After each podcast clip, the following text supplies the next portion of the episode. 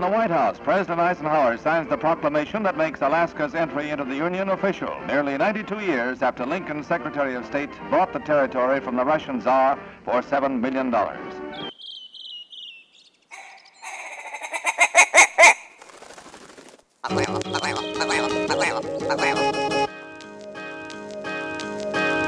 Just want to give a shout out before the show starts to all the sponsors, all the local businesses that have been coming through to help us out and get this thing started. Thank you to you guys.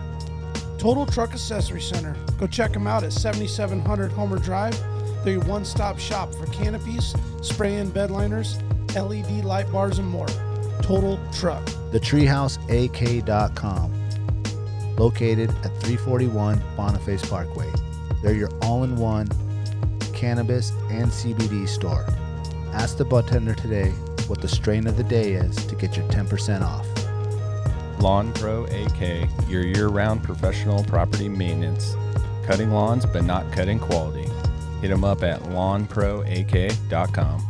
Double Shovel Cider Company, located off of Arctic and 58th. Handcrafted Alaskan made cider. They also got a tap room downtown on the corner of 5th and E. Check them out, doubleshovelcider.com.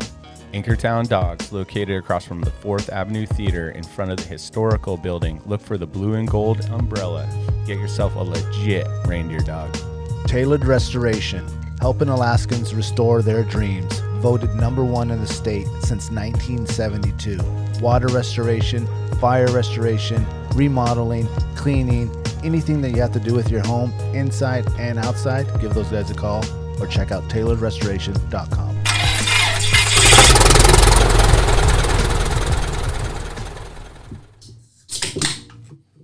Ooh, the triple threat this time, huh? Mine didn't pop like I wanted it to.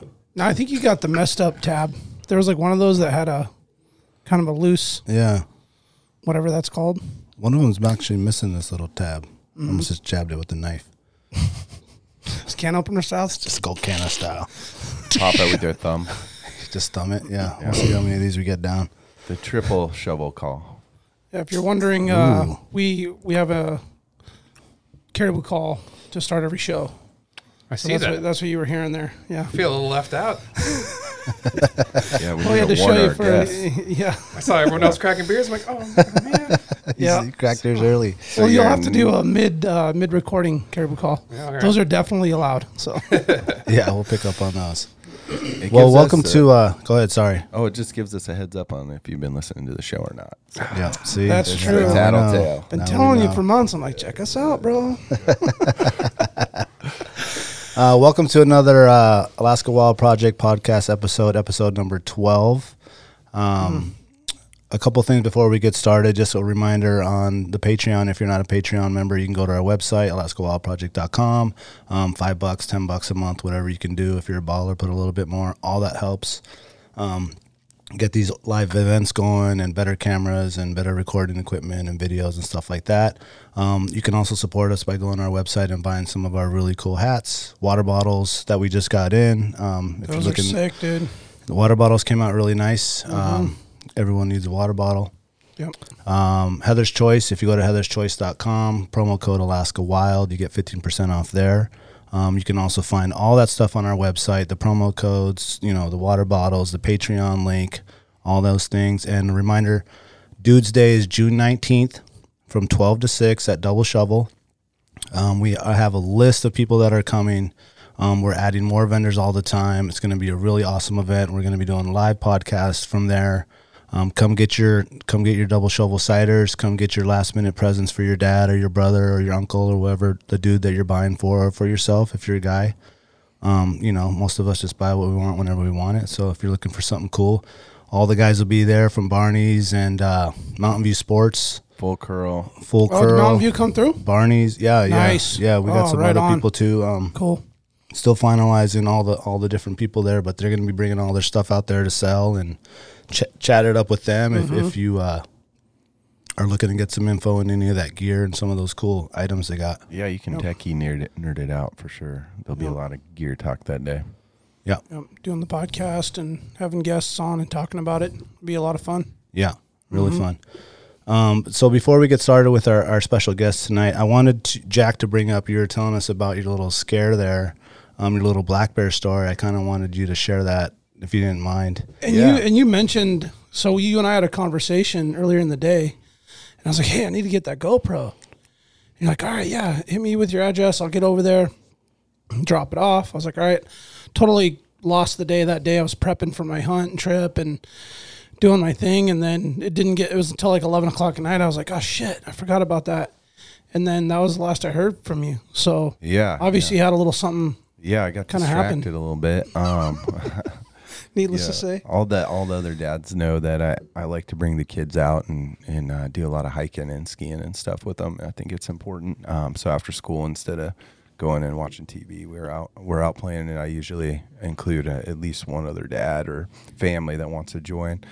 Um, so that day we picked Kincaid. It was, a, it was a nice sunny day, and Kincaid's awesome. And this time of year is pretty cool to hike there um, with the little kids because the mountain bike, bike single track isn't open yet, so you can cruise on that trail on that trail system without. It's like- officially like, closed. yeah, they cl- single track enthusiasts. You know, give them a shout to those guys. They're awesome setting up all these trails around Anchorage. Um, but anyway, they make sure that, that they go and close these trails off and make sure people don't use them so they don't tear up the tr- while they're soft.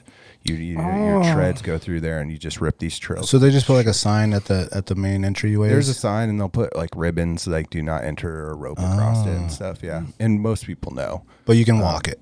Yeah, yeah, you can walk it. Yeah. So, um, and you know the, the those trails out there, the they intersect all these other walking trails and then the ski trails, and you know, so there's just a lot of cool opportunity to get Yeah. away from people out there.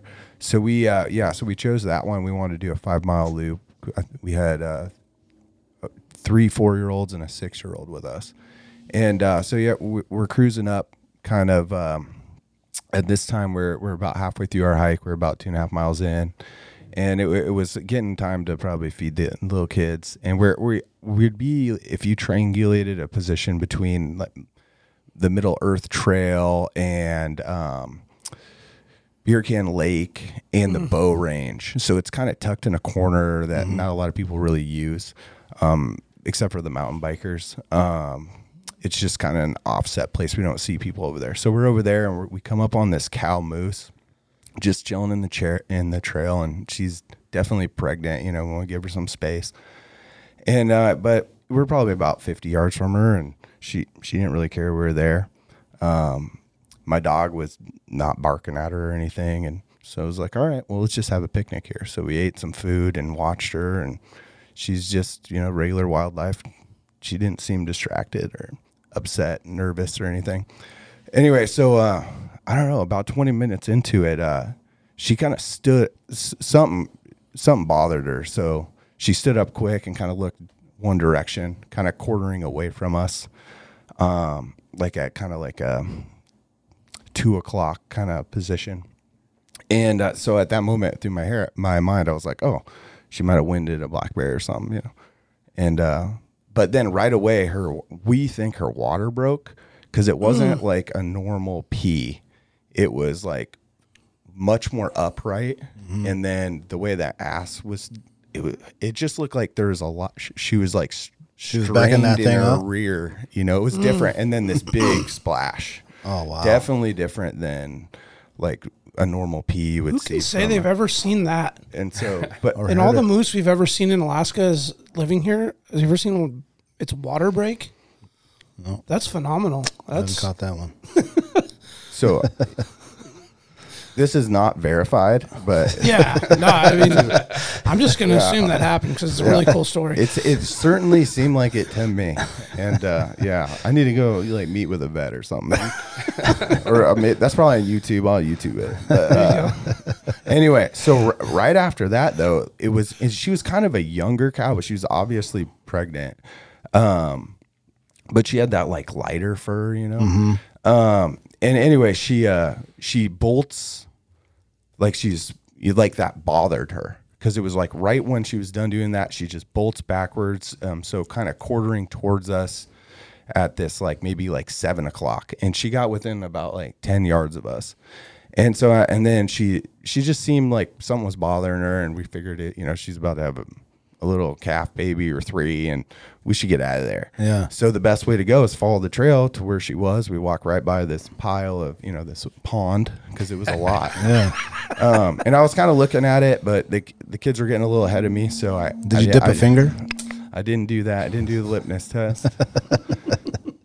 yeah, I wonder if there's like a, like a cultural thing with that. Anyway, so we we continued uh, up the trail, and uh, you know, I I walked a little bit faster to catch the kids, and uh, we're probably about 15 yards past that, and one of- one one of the younger kids um, was kind of like, "Oh, there's a bear, there's a bear," but they were just joking around. And then we were like, "Hey, you know, the boy who called wolf thing, don't do that." And then I looked to my right, and there's a black bear, um, about 15 yards away. Um, Way and- close. Yeah, Way and close. My boy and then Brandon, um, Carl's boy, were between us and the bear. So right away it was like Pat, Pax, Henry, bear behind us, and so they got behind us, and the the bear was just looking at us at that time. Um, but as the boys moved behind us, um, the bear started coming straight towards us. Um, so both Brandon and I got big. Um, Yeah. and a little back at it and stuff. a little backstory here too. Um, I'm very cautious with bears. Um, like I would be the most bear scared person in a group usually, and in bear scared means to me like I'm bringing bear spray or have a gun, and then I'm more comfortable, um, and just like really cautious. So even in these Kincaid hikes, I always have bear spray on my bike. I have the bear spray water bottle mount on all my bikes. Um, my rafts, every one of the seats has uh, and my drift boat have a little baggie with bear spray in them. So I always have bear spray. Well, when I was about uh, 100 yards from my house pulling away, I realized I didn't have bear spray and I didn't turn around to get it. Oh, the Yeah. one time. And I realized it. And I was like, oh, Brandon Eh, probably has be it. We're good. good. We're in Kincaid. This will be fine. Yeah. And uh, also, uh, just uh, you know, full transparency, I'm one of the people, along with uh, my little brother, that has kind of always wanted to bear spray a bear because I want to see if it works. Mm-hmm. Yeah, I don't want to hurt an animal. I do not want to do that. But if there's a par- person in the group that's gonna have to do it, I want to be that person. Um, so Just to see the result. Just, want- to, just to know. For see it- science. Does Yeah. this shit really work? Like, should I be carrying this extra weight around if it doesn't work? right or do i need to carry a 44 when i have four year olds you know like Yeah. thi- this this isn't like a hurting an animal thing it's Right. like i want to know if this is the right protection you read about it it's supposed to be the best deterrent and of course you don't want to hurt an animal uh, but yeah, I mean, if it's coming at you, you, you kind of want to get Mm-hmm. it away. So uh, back to the story. So neither Brandon and I have that. I, I always wear a belt. Didn't wear a belt that day. I usually have a knife. Did not have a knife that day. Um, so just totally unprepared. And uh, Brandon was in this. Luckily, uh, we're we were such old friends. Uh, we grew up together, and I was the best man at his wedding. There's a lot of good nonverbal communication here. We've spent a lot of time in the outdoors. So right away, right away, I was the closest dad. So the kids, all four, got behind me, and they listened well. We got real big. The bear stopped at maybe like ten yards, and then too we close. looked at we looked at each other, and it was like obvious. Hey, I'm gonna back up you stay put. So I started backing up, and then the bear would come closer to Brandon. So then I would go forward. We're screaming. We have our backpacks above our heads. Um, and it kind of stops a little bit enough that Brandon can get a little bit more space with me holding still. And then we just, I just keep moving backwards every time it stops. then every time it came forward, um, you know, I would try to move forward and Brandon would just be screaming, but he was holding his ground. Like he was a very brave dude. Because there's a point there where if the bear comes, we had to make a decision. You know who's leaving with the kids, Yeah. and it was Yeah. obvious like how we had made that decision at the beginning that that was going to be me, and I was going to have to leave my friend. You know, Was he aware of that Yeah. decision that was non-verbally made? he was absolutely aware of it. Yeah. Well, he was on the front line. He was Yeah. just handling business and Yeah. trying to get that bear out of there, right? He was very aggressive. He he moved towards the bear when the bear was close. you know, Wow. within you know thirty feet. Yeah. for sure. Um, so that kind of game went on for about 10 minutes. Br- We were able to get Brandon more space, and he was able to get me a lot more space to the point where um, whenever the bear would come towards us, it, it came it, it came towards us aggressive, but not charging.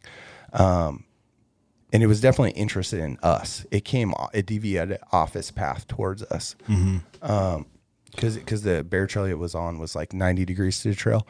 Um, yeah, so as we got Brandon further away, every time it would come, then I had enough room to like really push forward.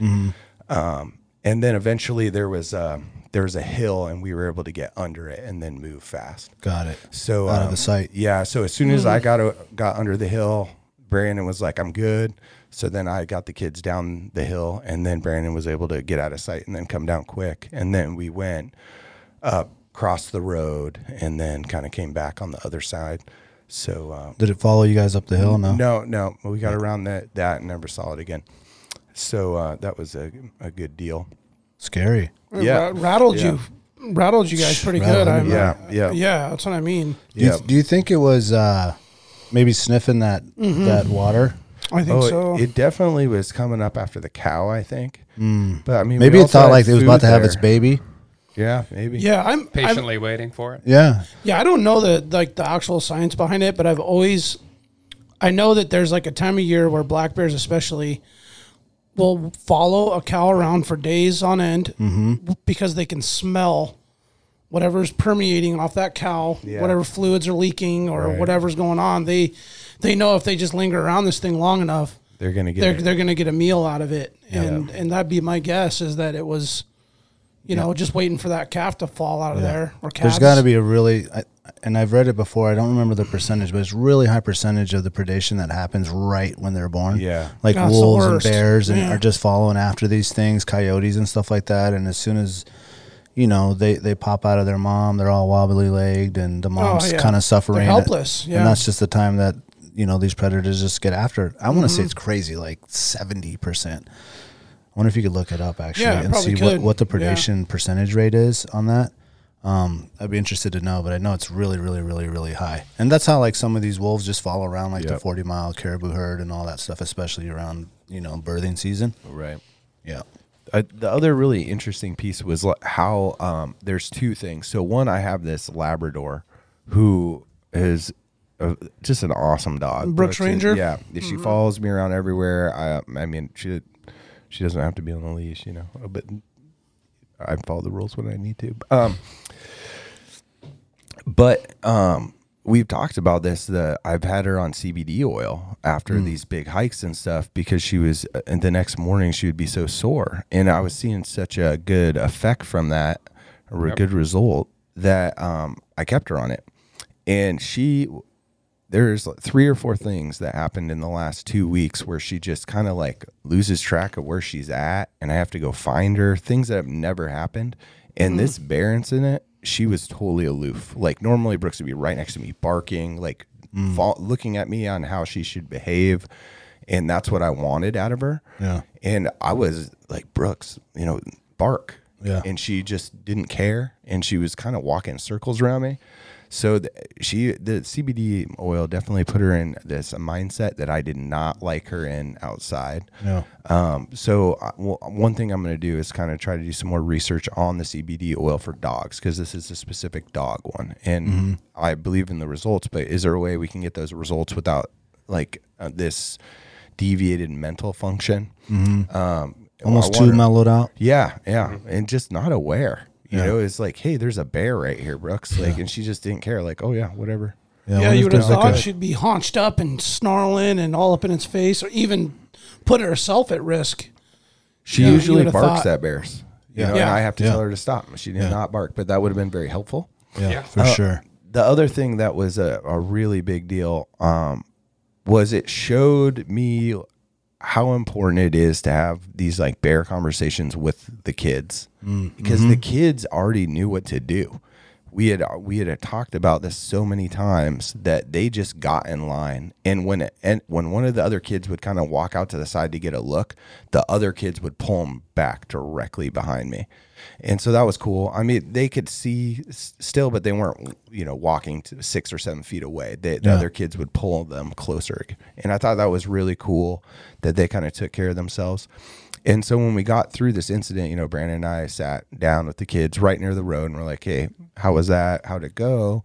You know, is everyone feeling good? What do you think about this bear thing? And just act talking to them normal and had real conversations. And none of them, uh, they kind they were kind of aware of how big of a deal it was. Um, but not not to the degree like Brandon and I knew that it could where it could have Yeah. gone. Yeah. They just they I think that Brandon and I handled in a way that they were confident that we were confident. Well, probably you guys' calm demeanor, and you know Mhm, that goes a long way.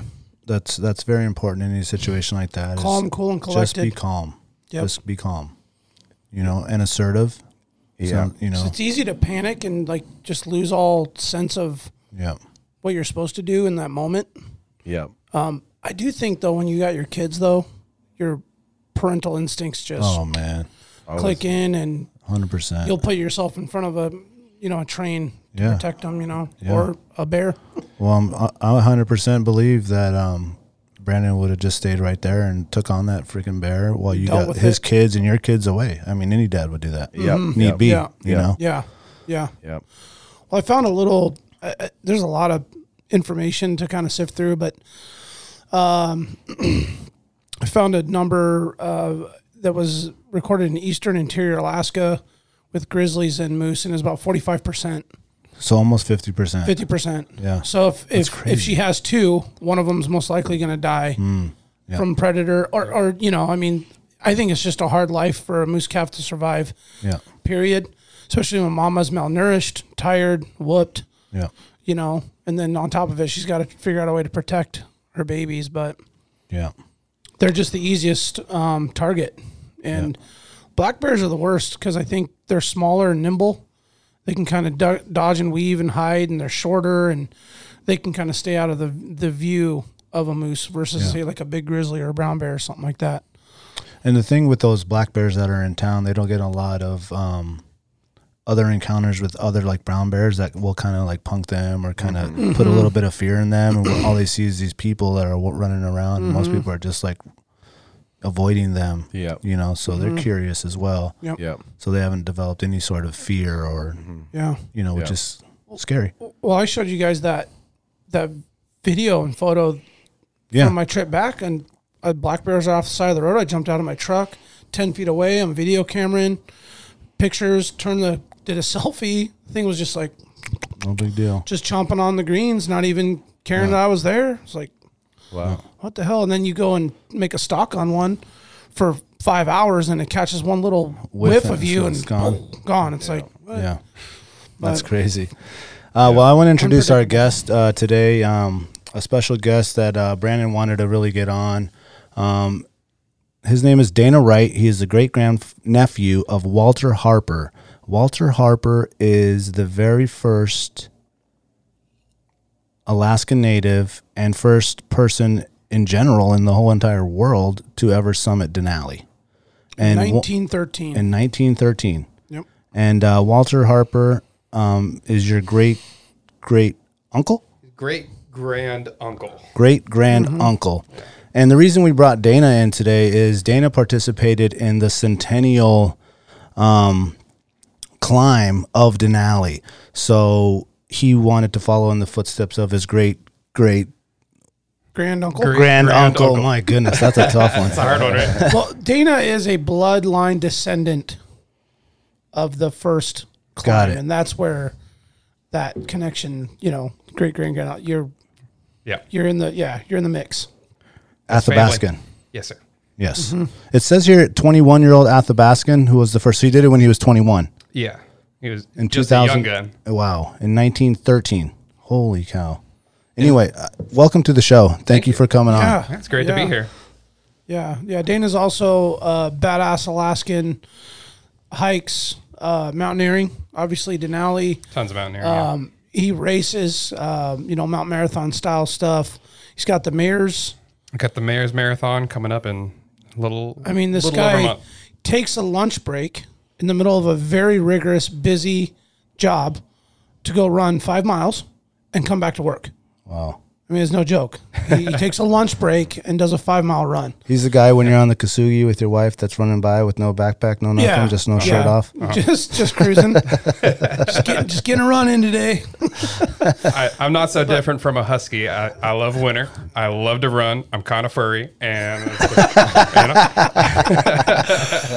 Hell yeah! Well, welcome to the show, Dana. Man, thanks for coming on. yeah, Um, you know, I was telling these guys and you before the show that I felt like your story and um, you know, your presence as an Alaskan was everything that our podcast is. Um, as far as obviously every badass Alaskan we'd love to have on here, but um, not a lot of people. I found one of the most fascinating things when we got to know each other working together. You're like, I summited Denali, and I was like, what? Like, I, people People do that. people do that? Like, I mean, I know they do, but I never thought I'd meet somebody that did it because I just assumed it was like one of the craziest climbs in the world. And I mean, I know it is, but It's funny you say that because I haven't talked about it a lot in recent years because after telling people I was so proud about it, and everyone's like, "Oh yeah, my uncle did that, or my brother did that, or my dad did that. I, I did that last year." And I'm Oh, like, really? I was like, I, I guess I'm not not that cool. I thought I was pretty cool over here. In the Yeah. wrong circle there. Yeah, well, I, I just found it fascinating. I'd never met anybody that did it. And I was like, damn, this dude's for real. I mean, if he did it, and you were pretty young, right? I was 27 at Okay. the time. I would mm-hmm. have loved to have been 21 at the time. Now that I know what I know, I don't know that I had would have had the mental toughness mm. at 21 to, to train properly for it. The one thing that I, I do have a distinction on on a lot of people that have summited Denali is I did the north face of it. So I went up the Muldrow Glacier route, which is very rarely done. Um, the year I did it, two Denali Park Rangers went shortly before us, and then there was one other climbing group besides us. So like 20 people for the whole season, and there was some like oh I think 1,200 people for the whole season. So everyone's on the West Buttress, and then there's just like a couple psychopaths on the north Yeah. side of things, just suffering the whole whole way up. Yeah. Nice. You should tell us the difference between the routes. Uh, yeah. Yeah, let's Yeah. get to that. Before we get into that, though, I want to go back on and start off with your great, great, Great grand uncle. great, grand, great, grand. Oh man, this is so No, right? who talks about Yeah. I their great the great grand uncle. and as we're gonna, as he brings up the great grand uncle and the history of that, maybe pull up the routes Okay. um, online okay. so that we can take a look at that. So give us a little history on um, your family member that uh, and and that whole little story that you were kind of get into and, and how he got dragged into going up there and what really inspired them to be the first people ever to summit Denali. So Walter Harper was the first person ever um, to successfully summit Denali, um, the the highest peak in all of North America, um, and he was part of a climbing team. He was not um, the guide by any means. Um, he was just one of the people that was along on the route to to help. As you can imagine, mountaineering in the early 1900s, uh, completely different sport than it is today. I mean, they weren't even entirely sure that the route that they were taking was the right way to go. But the the this particular summit attempt was um, it was organized by Hudson Stuck, um, and he was a religious figure in Fairbanks at the time. Um, he had some funding. He had the ability ability to uh, pull together supplies, pull together some money for it. Um, so he really started the whole thing. He was really fascinated with Denali from the moment he got to Alaska. I mean, clearly back then it's just this massive mountain that just seemed you know impossible at the time, and people were attempting it. People were trying different routes, but no one was really coming back successful. There was some uh, debunked um, initial summit claims that um, were, were proven false later down down the way. So um, it was kind of a, hot thing to do at, at that time. You know, there was a lot of exploration or very few places that weren't explored by that point. Um, so he enlisted a couple other people um, for the trip. Harry Karstens was really kind of uh, maybe the main main guide through all this. He he was the one that had a lot of the the survival, the mountaineering, the wilderness um, expertise. Uh, my great granduncle Walter Harper was pretty young and had been working with with Hudson Stuck for quite a while, um, helping him, you know, work the dog team, work the boat in the summertime, helping fish or do whatever chores were needed. Um, so he was really just kind of hired help um, to, to some extent. I mean, he was a confidant of Hudson Stuck. He was, you know, um, and then there was also Robert Tatum, who was one of the other, was the fourth person on the climb.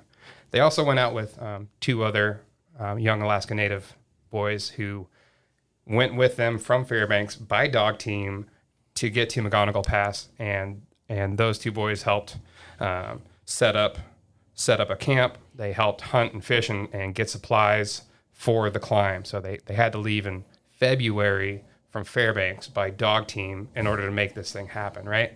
So they're out for like months, maybe not coming back. Um, all for glory, right? Yeah. Yeah, yeah. There's there's like no sponsor paying for this. yeah. So so they, they all get down there and they they they hunt and they get their supplies. They're they're out there for fur, for meat, um, for any provisions they can make while they're out there because you can't pack that stuff with you. And of course, they're just living off the land pretty regularly at that. They didn't have anyway. Heather's choice. They did not have Heather's choice. Okay, just checking. Yeah, there, No there's, packaroons. there's- That's just No wrong. macaroons. Dang, Yeah. there's not a hooked it single up packaroon. May not have even been invented at that time. Pretty sure it wasn't. A lot of the behind the and the eyeball fat probably. From a, Yeah. Oh, yeah. yeah. Yeah, Yeah. I know for sure. they made a bunch of, of you know meat meatballs that they were able to freeze and then you can you know thaw out one at a day and and, and it's so nutrient dense with that stuff Yeah. Yeah. um so anyway long story short with that climb they made it but it took them forever i mean they're planning they're planning on being on the climb actually on the mountain only for a couple of weeks i think they were on there for six um, i'm not a historian so don't quote me on that but Six Um, weeks. yeah on on the from the glacier up Yeah, so um but it probably took them for a long time to even just get to where they started to climb, right? oh yeah yeah so yeah, what is that like? Maybe horse and carriage or or Well, sled dog, right? Sled dogs sled all the team, way. Yeah. Oh That- yeah. that's how they got around pretty much Yeah. everywhere out there You either went by boat or by sled dog Uh, Yeah. so uh, 1913 when they summited actually was the first year that there was a um, flight in alaska it was one of the first airplanes that ever hit to alaska but um, long before that was really available to them so um, they made it and not not without a, a ton of issues. Um, but ultimately on summit day walter harper was the only person that wasn't really really struggling with altitude sickness. And when you're when you're up at that 20000 feet um, everything in your body is trying to shut down. I mean just just existing feels like feels like a pretty bad hangover. Yeah. yeah.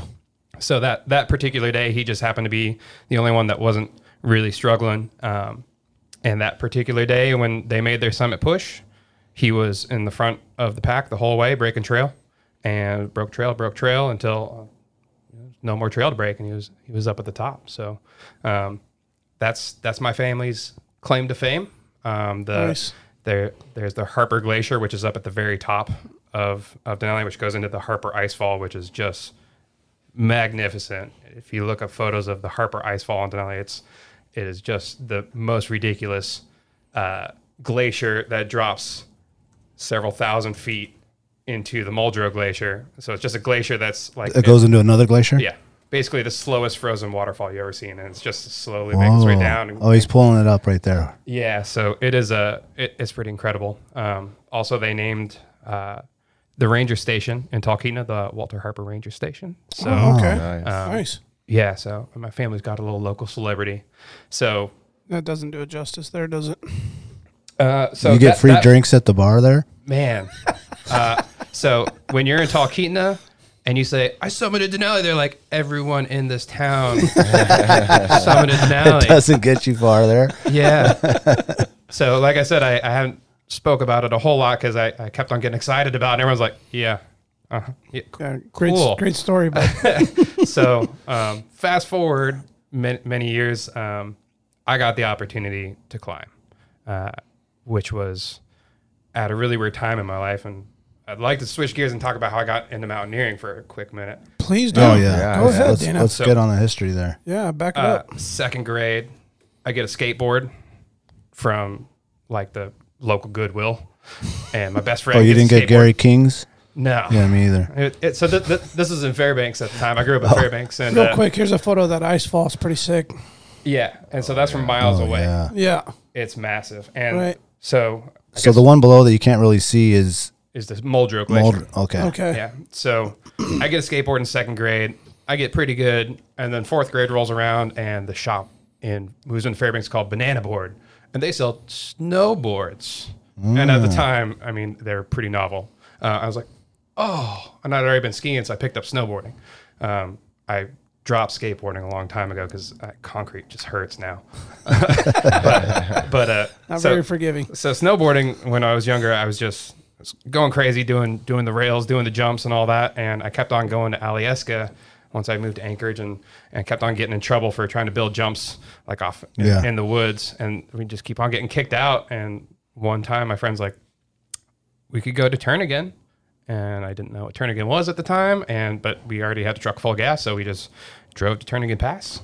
Um, I really have no idea where we went that particular time, and we just made the most ridiculous jump and sessioned it for I don't know two three hours, and it was just like two feet of snow that day, and it was just incredible. So, uh, long story short, we just ditched Alyeska and paying for passes because we were already broke, and just started going out to Turnagain and Hatcher Pass and, and building jumps, and eventually it's like you know what I really just like being out here, and eventually I started going like, well, why don't we go to the top of the mountain and get a sweet run in? Yeah, go from two minute ride to five. Yeah. so so After backcountry six mi- six Right. six hours of climbing. yeah. I'm not saying it makes sense, but I love it. So, um, Most Alaskan adventures are that way. right. So I've been been backcountry snowboarding for uh, 15 years now, but um, at the time, so you know, about 2012, um, I had just been dumped by my girlfriend. Oh. Heartbreaking. Yeah, devastation. Um, so I was drinking a lot, but it was also a particularly good snowboarding season. So I've been doing a bunch of backcountry. I was out in the mountains every weekend Every chance you could. or twice a weekend. Um, and I got home from snowboarding one day, and my my mom calls and she says, "You know, I got I got contacted about something. I'd, I'd like to talk to you about this a little bit." And I said, "Okay." And so she comes over and shows me a couple emails from um, some people that were trying to organize a centennial climb of of Denali, and like I had it had been a part of my life, my whole life, that Walter Harper was this person and you were related to him and he climbed Denali once. But my, my family doesn't do any bragging. They're not going to talk about it a whole lot. So I didn't know a lot about it, but she's like, do you want to, do you want to climb Denali? I'm like, do it. Can I bring my snowboard? you know, I had just been dumped. I had nothing else going on. I'm like, well, that's fine. Let's let's go climb a mountain. And she's like, uh, it's real. It, it could be happening. It's it's Denali. Yeah. And I was like, yeah, yeah, I could do that. I'm I'm doing like 1,000 or 2,000 foot elevation game climbs. Nothing like this. I went home every day to my own bed, so I really didn't know what I what I was getting into. But I knew that I love being out in the mountains. I knew that I thrived out there in the in the winter and in the summer. I started hiking in the summer. Um, so when it happened, it's just like, oh, okay, we can we can give it a go. And uh, I was just over a year beforehand, and then a month or two later, I'm meeting up with all these climbers. So basically, what happened was um, descendants of the original climbing team were trying to get together to do a hundred year anniversary climb. Same route, not starting from Fairbanks in February by dog sled because we have real lives Yeah. um, but doing the Muldrow Glacier route, which is the original route that you had to go until they got planes that could drop you off. How do you spell that? Muldrow. M U L D R O W, Muldrow. Okay. Muldrow Glacier. Muldrow. So, um, and so shortly after that, I'm, you know, I say yes. We're kind of making things happen. People are flying up to Alaska, and I have to take an advanced mountaineering course on like no time flat. I did a 12, Oh, damn, 12 day that thing's advance. huge. Yeah. Where do you It's take like that 40 class? years. So it's, uh, I did mine through Alaska Mountaineering School in Talkeetna Okay. and it's a it was a 12 day class and they flew us out um, flew us out into what's called little switzerland which is an area out in the alaska range and they just drop you off on a glacier by plane and then take off and you're out there with some guides so um, did a 12 day course like that to really get the feel for glacier travel for just surviving out there how to melt your water every day how to be efficient with your movement how to pack up camp how to walk for extended periods of time because you have nothing else to do Yeah. out there. Um, so that was really cool.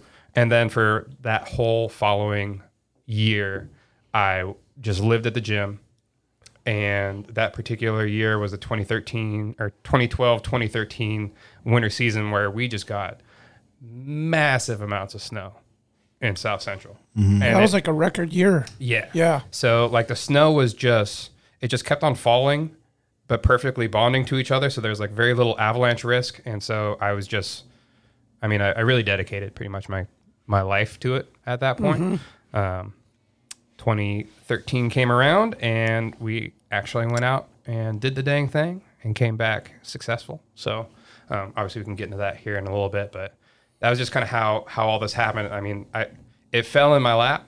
It's not like I was I didn't have my sights on it at all.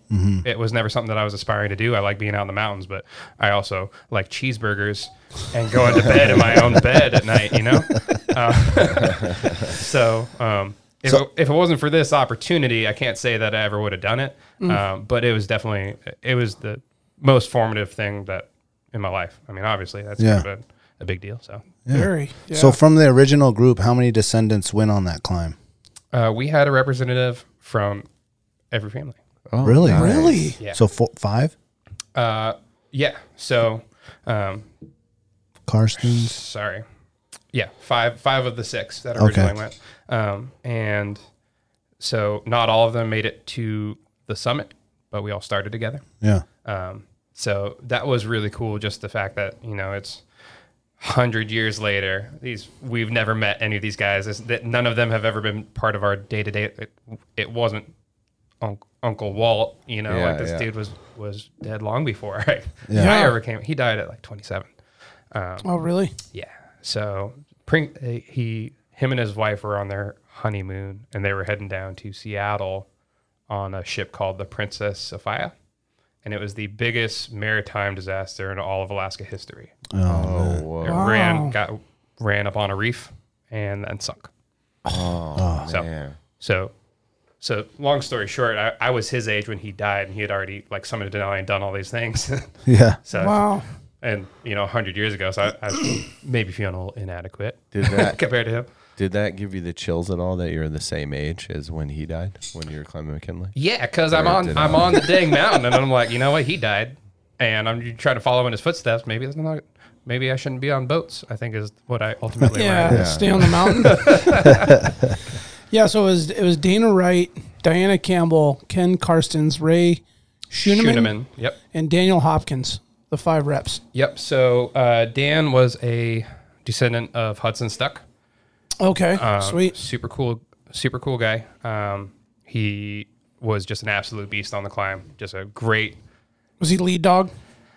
No, we had guides Oh, okay. Yeah, makes because sense. they're not going to let a whole bunch of like rookies just Yeah. go try the, try the hard side of the mountain just to see what happens. um, Good luck, guys.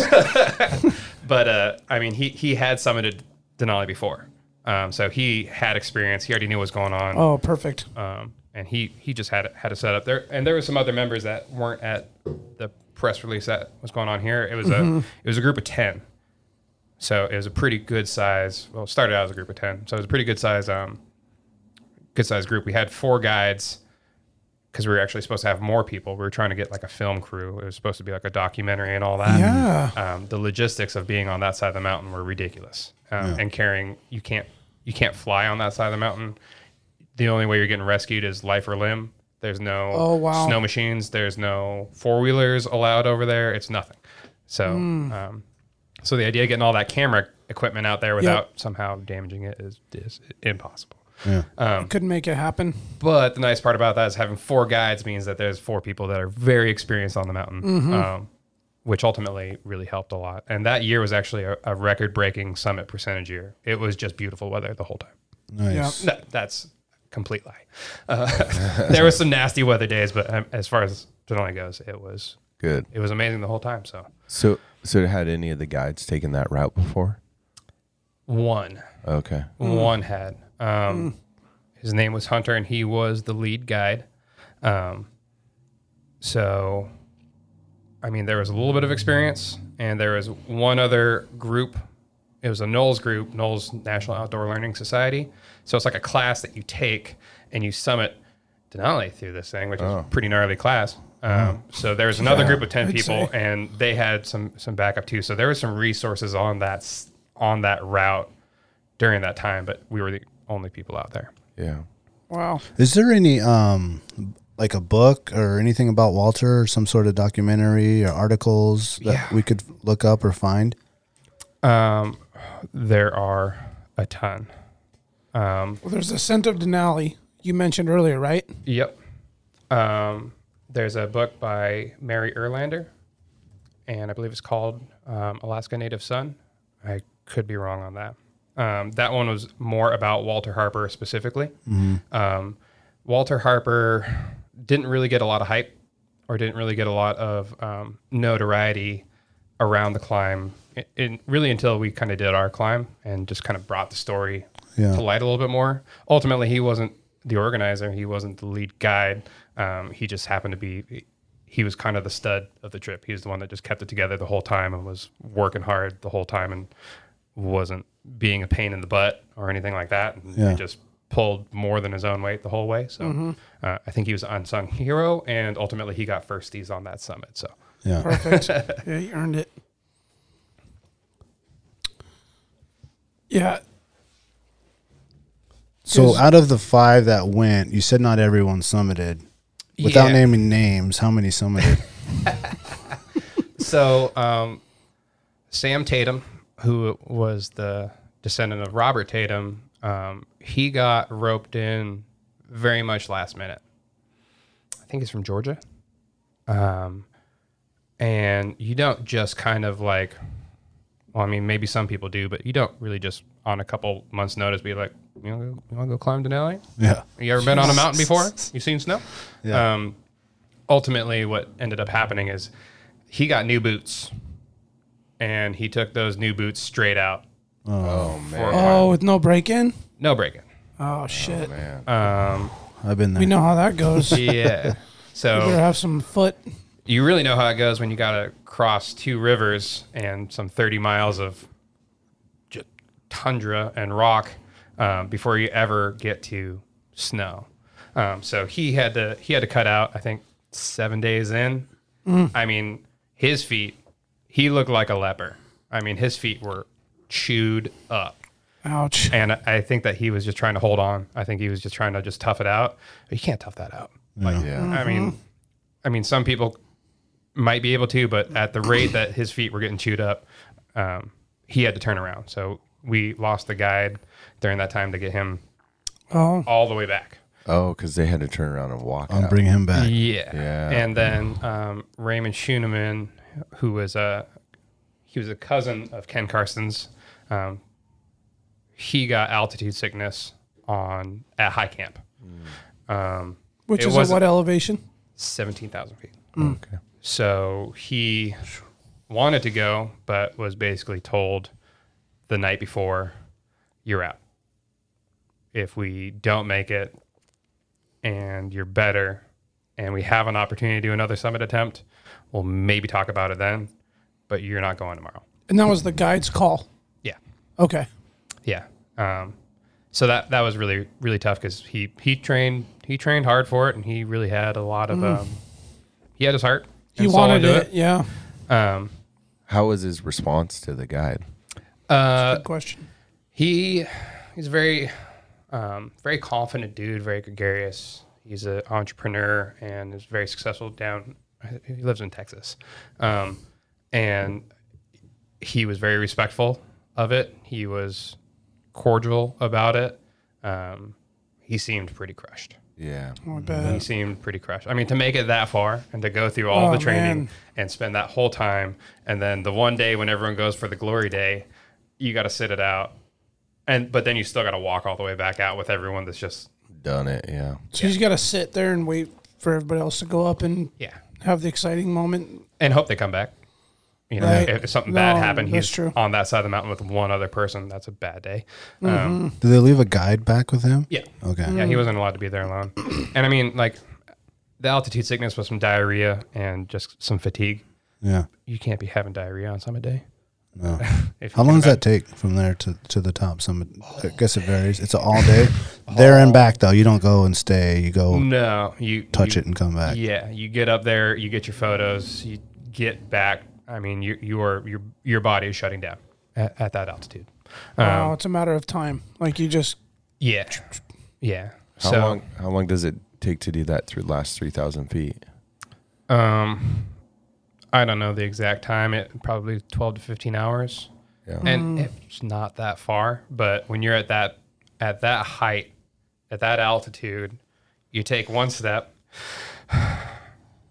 another step, Yeah. yeah. like the whole way is just i mean there's no air to be had so you're just moving at such a snail pace such a snail pace it's and it's cold and it's windy and it it's not fun Yeah. the s summer day is pretty rough but was it Bluebird for you guys that day? heck yeah Man, sick, Um, dude. so talk about summit day and then maybe talk about the route because the route's pretty interesting Yeah, Um, let's do it. so summit day we get up and and you know get after it you have to bring some cooking supplies and you have to bring your sleeping bag and an emergency bivy for enough people so basically a lot of people end up getting caught in a storm on summit day and then just freeze to death up there so summit day was very light packing as far as stuff goes but we still like i'm carrying a pot like why am i carrying a pot up on summit day um, but very few other things. And um, we had our boots on and over boots and crampons and every layer that existed. Um, and it's not particularly technical um, on the last part of the night. It's only, for the most part, it's just a big mound. You know, I mean, there's some areas of, of technical climbing, but Summit Day was pretty chill. Um, and it was sunny and it was bluebird. The wind was kind of kicking um, that day, but it was just super slow going, super slow going the whole day. We had to stop and rest, but you don't want to stop and rest because you get freaking cold the second you stop. I mean, it's July. Sorry, it's the end of June, and it's you know below zero up there. Um, and we're walking and we're walking and we're walking and walking, which is really just the story of climbing Denali in, Yeah, in general. yeah. Um, and I, you know, I got pretty good at that point at just kind of like shoving the pain down and shoving the discomfort down. It's just like left foot, right foot, left foot, right foot. And as we're getting near the top, I remember that everyone just kind of stops. And I stopped too, and I was just kind of still looking at my toes, so tired. And finally, I kind of look up, and everyone's looking at me, and I'm like, "What? what what's going on?" And they're like, "You first.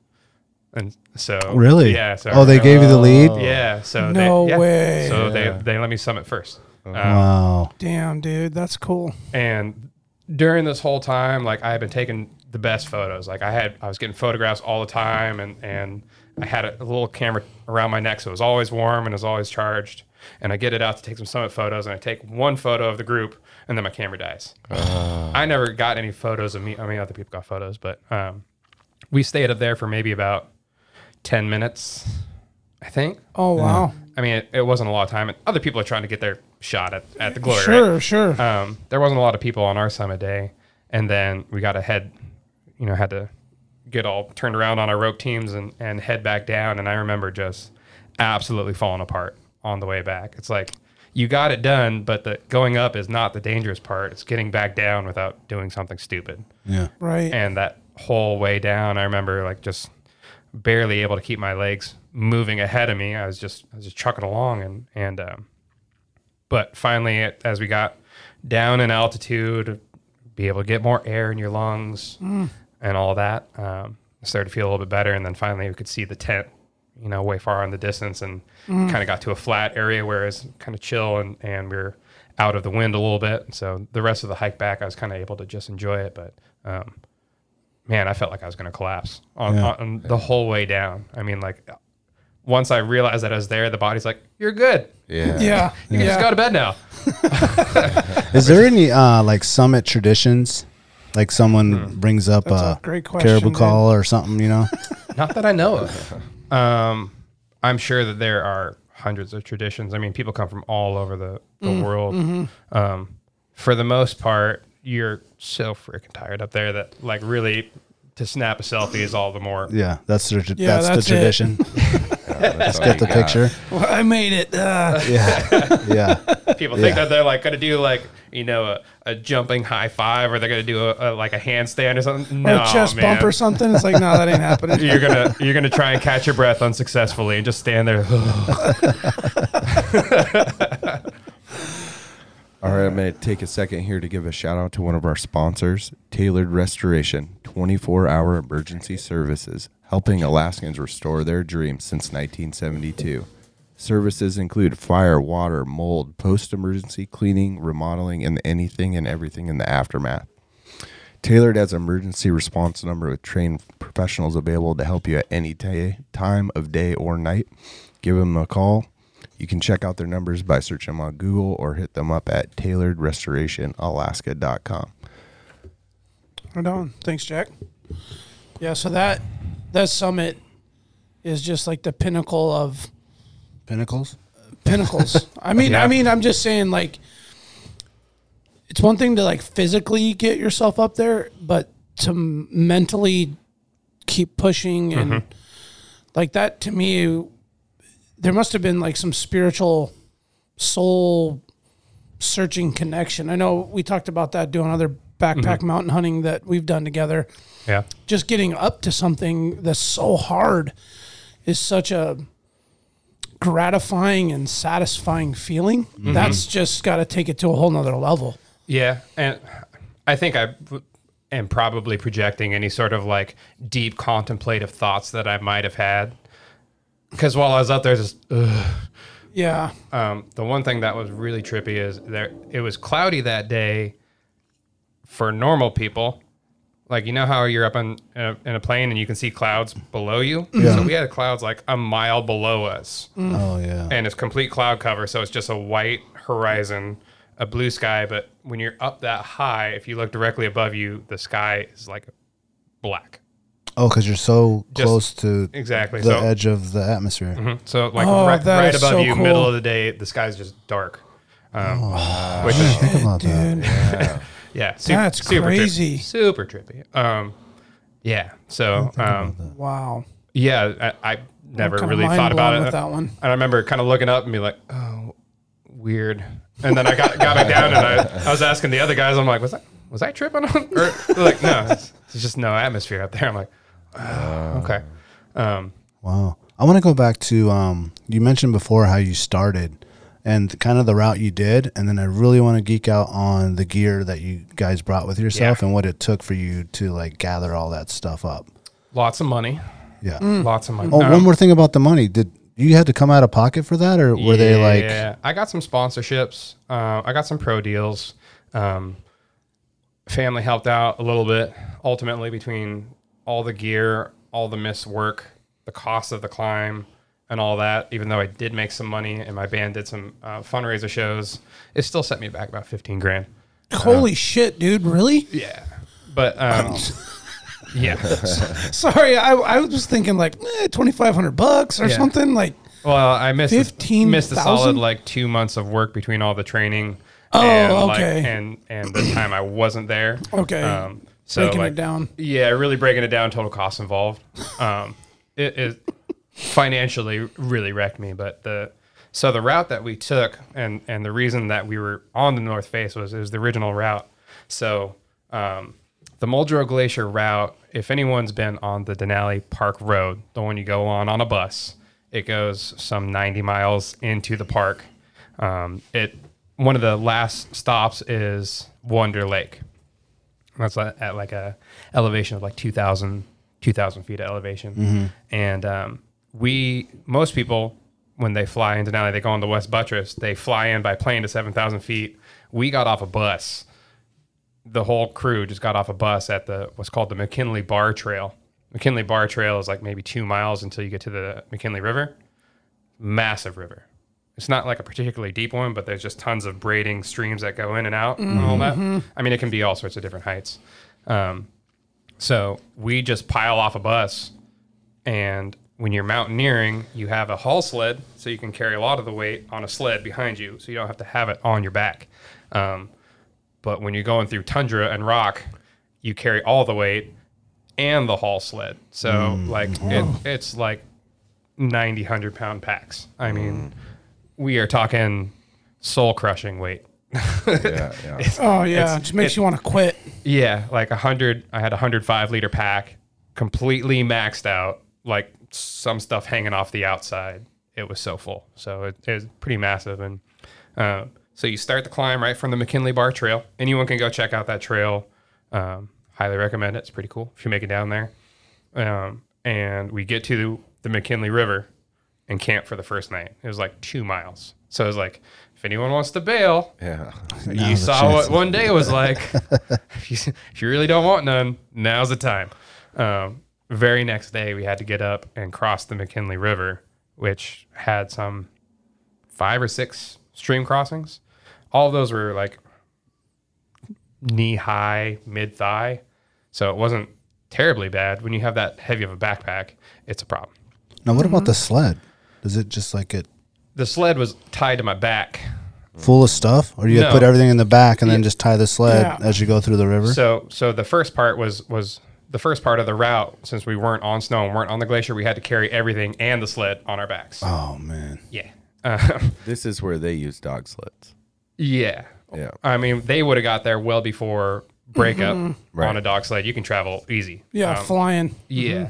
So once we make it past that, um, it. I So wanna how do you keep your feet from getting wet? You don't. Okay. Yeah, they're just wet and then you walk them dry, right? You walk them dry. Yeah. Um, is it uncomfortable? Yeah. yeah. Uh, yeah, it's not fun. Um, and it it's some thirty. I want to say it's some thirty miles total of hiking before you ever get to any glacier. So we had first first three or four days was just a, a struggle march. Man, it it was not fun with all that weight and like Yeah. I had been training with a backpack. I was not unaware of what it was like. I had not been training with that much weight all damn day on my back. Um, it was pretty soul crushing, but uh, I took I took a lot of. Uh, I felt good because I saw other people struggling a lot more than me. So, like, you'll be okay. there's something to that when everyone's struggling the same. yeah, you know? yeah, Yeah. It, yeah, you're not the only one. it made me made me feel like okay. Well, if they're struggling too and they're still going, then uh, quit whining, Dana. Keep it moving. Yeah. So so we go along and make our way to McGonagall Pass, and McGonagall Pass is right where you hit the Muldrow Glacier. Um, so the Muldrow Glacier is basically the highway to uh, the bottom of Denali. Um, it is, I think it's like 40 miles long total. We didn't travel from the very base of it, but uh, you make your way along the Muldrow Glacier. As Yeah, I'm can- trying to find like uh here we go. Is that a pretty good. Um, and and obviously, Okay. like people on the podcast can't see this, but um, Well, they Oh, well, can if they go to our gonna- YouTube page. We're gonna Yeah. put this these Okay. pictures. Yeah, and there's a stuff up. visual, so we'll have it. so Screenshot of so as as you're going, um, so you can see that there's Mount Tatum after Sam Tatum, and there's Karstens' Ridge after Harry Karstens. That was the gnarliest part of the climb. Mm. Harper Glacier after after my fam. So and and um, so th- this whole deal of glacier travel, the whole way up is is basically just trying not to fall through any cracks. So mm. you Yeah. go you go at in springtime where it's warm enough to travel, but not so late in the spring that all the snow is melted because the snow bridges over all of those mm-hmm. crevasses. Mm-hmm. Um, and the later you go, the less snow there is covering those things. Ah, okay. Mm. So like you have to find that balance between like, do I want to freeze to death or do I want to freeze to death in a crevasse? What's worse? Yeah. so so the Muldrow Glacier, I mean, we were we were on that. That was probably uh, half of our time was just making our way up the glacier. It's a lot of glacier travel. Um, so it's a lot of winding around in all sorts of weird directions to trying to get. You know how you see a path through someone work their way through a maze with a pencil Yeah. or a pen, and you can kind of see like, what were you doing? That's how we got up the mountain. So here's a, here's an image right here, Dana. So like Oh, you're walking up this whole thing, and then Yep. you go at this fork. You go left or right. We go right. So Okay, I mean, that's we're- the we're- north side. we're like up at the very end of of the Muldrow Glacier in this. And there's Okay. a really interesting part about the Muldrow Glacier I'll get into that's happening today. Um, but Oh. so basically, the Muldrow Glacier goes all the way up until it stops at the Harper Icefall. Okay. Harper Icefall is like over a mile high. And it's Is that just- like right here, Dana? Somewhere Yep. in here? Okay. Yep. So the Harper Glacier unloads at the Harper Icefall onto the Muldrow Glacier, and at that point, you have to gain a ridge called Karstens' Ridge to Yep. get from the lower glacier to the upper glacier. And Karstens' Ridge is It looks steep. gnarly. Yeah. Um, so Is that ropes and everything? Like, yeah, so anytime we were on on snow, we were roped up. Always. You did not really do anything. You did not get off a rope ever. When we set up a camp, we would stake it stake out the whole camp all over the place looking for any crevasses or anything like that. And you didn't get off a rope until the whole place was deemed safe. Safe. Um, Yeah, so it's always on rope teams. Um, and the Karstens' Ridge is it's just this knife edge ridge, and it goes about a thousand feet drop on one side down to the Muldrow, but it's dropping almost a full vertical mile to the Traleika Glacier on the other side, which is Okay. I think is the other one that was Which on that is on. photo. So if you're climbing up, it would be on your left side. Yeah. Oh, okay. So you're on just this knife edge ridge, and it just drops on either side. Damn, and we had a sketchy. camp on it too, which was also super not cool. It's way too big to get done in in one day. so you have to stay one night on that ridge. Yep. And then Wow. And how wide is this strip ridge? Um, I mean, for in some areas, it's maybe fifty feet wide of like usable area, and in other areas, it was just literally a, a knife edge, and you got on one side or the other, and just uh, treaded very carefully, Yeah. very carefully.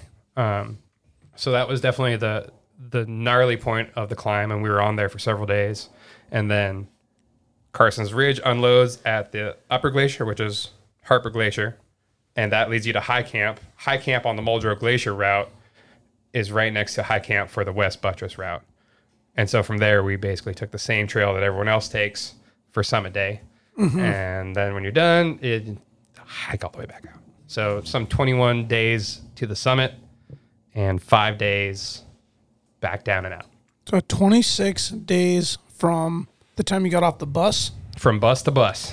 Bus to bus. You actually rode the bus Yeah. with well, all the stuff and tourists on there? we hired a bus because there was enough of us on Oh, there. okay. Um, but yeah, I mean, it took forever. Talk about like anticipation. Oh, that's a long bus ride. Yeah. I've been on that. That's a long, long. Well, and real quick, like rewind. The main meeting point was Talkeetna. Yes. Well, that was the jump off point. I Okay. mean, yeah. So the whole crew met, got on the bus in Talkeetna. No, we got on the bus in um, in Denali Park. Okay. Okay. There was um. So there was if you kissed your loved ones goodbye, yeah it was there. yeah it was Okay. in Denali Park. Denali, in Denali. Okay. Mm-hmm. Okay. So, um, but yeah, I mean, it all in all, it was absolutely incredible. It was absolutely life changing. You got nothing but time to think up there. Mm-hmm. Self reflection time. Funny quick side story: I brought an MP3 player and a Kindle with me. The second night, I fell asleep reading on my Kindle, and I rolled over on it, and my shoulder broke the screen. oh, And then the fourth day that I was in there, I had my MP3 player charging on a little solar stand while we were out for the day. And I came back and the MP3 player had slid down into the ice and got wet. So I was up there with nothing but my thoughts for the other. Not even a paperback or hard no, uh, book or, or Nothing. just nothing. just my thoughts. Oh, Turns out I'm crazy. at, at 27, it's like, ah, Yeah. what am I doing with my life? But Man, honestly, it was like a soul quest. You know, the, the proverbial yeah. soul quest. I mean, That's you're, I mean, You're out there and, and you're just struggling uh, repeatedly for a long time. You don't know if you're going to make it back. You don't know what's happening or, or what's going to happen if you're going to be successful or not. Um, and ultimately, it just sucks. And it's a lot of just walking and being cold all the time. Uh, but man, I I stepped up to the plate and You did it. knocked it out. And I don't think I'll ever go back and do that again. yeah. Well, I mean, why do you need to do it again? You did it Once. before, and to prove it yeah, for the haters. For the for haters. the haters. yeah. I wanted to ask. Yeah, about, prove it. I wanted to ask about the camaraderie of the team. Um, you know, I'm a huge team guy. I think everything works in unison as a group. Um, creates a really amazing experience when the when the group is on level and and you know that togetherness. How was that with that? The unique group of people that didn't really know each other, didn't have time to train with each other, probably didn't have a lot of time to get to know your guides. Yep. Um, How were their personalities? Was there clashing? Was Was there unity? Like, what was that like? Man, that whole project was so much bigger than any one of us. Um, Oh, great. so I, I'll, a lot of people, including myself, was just like, act right. This is kind of history. Don't be acting a fool. Don't Mm-hmm. Yeah. be Don't show your ass here. Yeah. on the trip. Yeah. Um, so like for me personally, I was the first person out of the tent every morning in my group. Okay. Um, I tried to make sure I was helping out, you know, setting up the ropes or helping cook breakfast or helping tear down um, camp every time. I tried to take more than my fair share of weight the whole time because I was one of the younger guys on the trip, and, and I think I was one of the most trained on the trip Okay. besides the guides. Um, but ultimately, you don't spend that much time with people and not end up kind of hating all of them at one point or another sure. in the time. Sure, But having disagreements or whatever. the other thing is like you're traveling on a on a rope team most of the time, and that person in front of you is forty feet away. You got to yell at them to even communicate Yeah, at all, loudly, right? and With you're just wind and- walking all day long. So by the time you get back to camp or set up camp, it's like gonna make some food. I'm going to bed. Mm-hmm. So like, it's not like we had a lot of time to like Yeah. have these existential debates about you know how life should be lived or anything. Is Yeah, you're just exhausted. what are we doing tomorrow? We're walking somewhere. Not exactly any firewood to gather up and have a kumbaya or anything like that. No, yeah.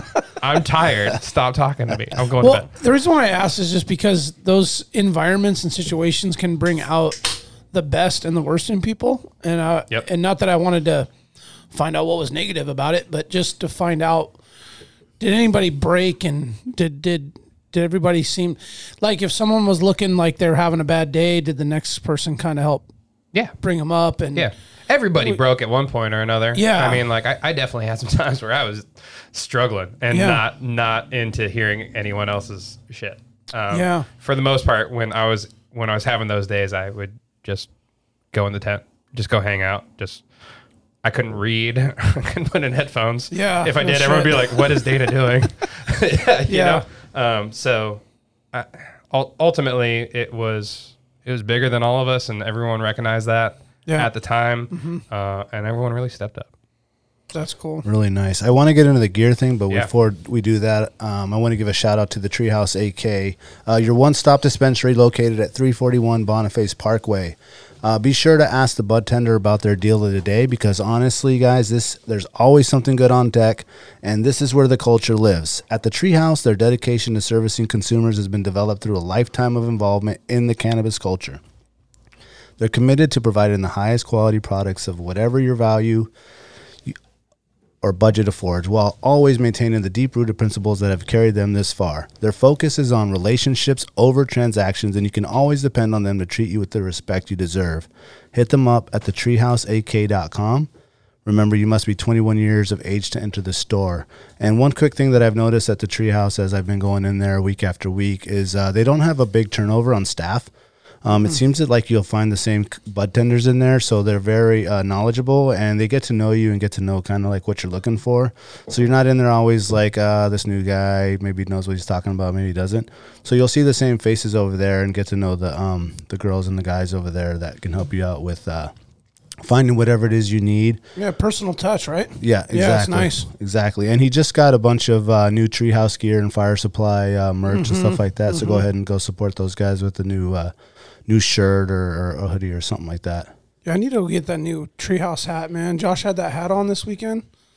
I think Oh, he's it's got a new just new? sharp. Yeah, I mean it's just got that logo on there, Yeah. but their logo is so legit. It's like it's a marijuana Mm-hmm. dispensary, Yeah. but the logo is I call it Alaska Rich. Is what his logo is to me. Uh huh. Um, Alaska Rich to me is me retired, living in the woods in a little cabin Mm-hmm. Where I can come out and just drink a cup of coffee and listen to the birds. Yeah. That's it. Like I would love be it. the richest man in the world, and his logo is that Nice. woods, mountains, beautiful little cabin. I have a tattoo on my arm that's that exact Yeah, exact scene because it's just like that's Yeah. that's what that's I it. The pinnacle of life for me. Well, Right. maybe I know I didn't climb Denali, but Not yet. You still got time. You still got time. man, I don't know if I'd be down for that one, dude. Let me recommend against it. I think I'll take your word. You know what? Unless I'll it's just a live passion vicarious- project and Yeah. it's something that you really have always had your sights set on. No, Ooh, it's going to cost a lot of money to suffer. I'll live vicariously through your experience Yeah, and be like, "Yep, there we go. I know a guy that did it. It's Well, come to find out, your great grandmother Uncle. is uncle. Was up there. Little did I know. Yeah. Oh man, dude, that was badass though. Um, the, just the whole that whole process, the the operation. I mean, that isn't something that you can just. Hey, man, it's like two weeks beforehand. Let's go hit Denali. You're not going to BS that climb. Some people can. I mean, some people. There are probably some like Barney badasses out there Yeah. that like just do it for a living and can just fly into town and just rip Mm-hmm. it. But I mean, I, and I feel confident now because I got the gear. I, I have the knowledge. Like I, I know what it takes, and even though I'm not applying that anymore to big mountains like that, I still apply that in all of my backcountry snowboarding. Hell I still apply that in all of my backpacking trips. I still apply a lot of it in when I do mountain running because I run a lot of mountains. So um, it's definitely like that can't be taken away, and that experience can't be taken No. away. And and sometimes I, I feel I feel good in the fact that like through no amount of money can can afford someone the knowledge like if I need to, I can run from my house straight into the mountains and pop out in Girdwood, Yep. and I'll be okay. yeah, you know how to do it. yeah, yeah. Well, before we get into geeking out on the gear that you brought and that you have and that you've learned, um, Jack, we're gonna do some trivia tonight. Yeah, we should do Oh, some. yeah. Yeah, let's do that. Yeah. Yeah. So um, Um, and just for the record, I'm three and zero in the last week. Yeah. Mm-hmm. No hints. Well, I loved how before our, our little production meeting before the podcast, Dan, Dana's like, "Shit, man, I'm not the best guy to ask." Trivia. I was like, "Hey, you're right here with us, brother. Lifelong Alaskans don't know shit." what you got for us today, Jack? yeah. So we tried to to base them around our our favorite mountain in Alaska, Denali, or mm-hmm. One of our favorite mountains. So um, you know, we know that the first successful attempt, uh, attempt, or I guess First successful summit, yeah. Summit was in 1913. What year was the first documented attempt? You know, so this is a fail.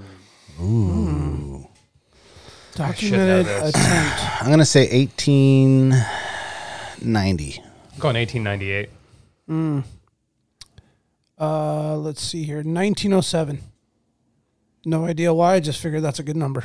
Yeah, so in 1903, James Wickersham. We have a lot of Alaska. I always go over, I though, wonder if man. This, this person's Yeah. still, relatives are still up here. Over. Recorded the first attempt, which was unsuccessful, and then in 1906, Frederick Cook claimed the first attempt, but mm-hmm. then was r- later re- debunked. Yeah, but he did find the Muldrow Glacier route. Oh, he did. I'm pretty Oh. sure. I'm pretty sure he was he, He was the one that, that? like really figured out like that's how you that's how you get That's up. how you get up there. Okay. yeah Okay. yeah. How did they debunk it? Do you know? Um, so they took photos. So the other thing that they had to do on the 1913 trip was they had to boil water to figure out what temperature it boiled at. They had to like do some scientific experiments up there to That is prove so it. badass, dude. I could barely stand and take a selfie. These guys are like setting up tent and making and doing, you know, getting their 1913 Fuel system. Yeah. like.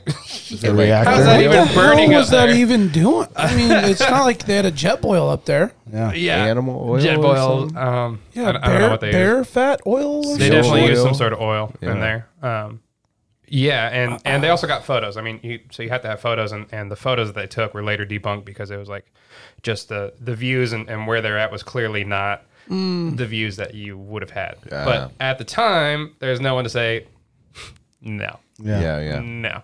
So, um, I mean, they they What was the span the between the two? Ten years between the first. Oh, he that guy had 10 years of Yeah. shine, huh? Oh no, that guy. The the fir- the first like debunked attempt was 1906. So Okay. yeah, he still had seven years. Yeah. seven years of fla- fame. 1907. I was close, He's a dude. rock star. Dude. Always going over though. well, you were talking about the photos. uh-huh. Um, I try to tell people about this image that I've seen, but I can't.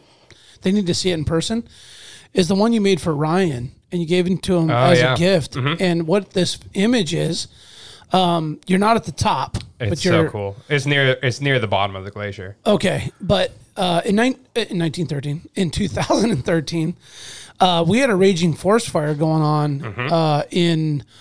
Was that? It's all over the interior. I mean, That was an interior fire. All of it was? Alaska was on fire that year. so so as a as a a Christmas gift um, to our employer. He made and printed like how you know you did that panel picture of me, up in the Canvas Brooks? prints, yeah. canvas print of his climb.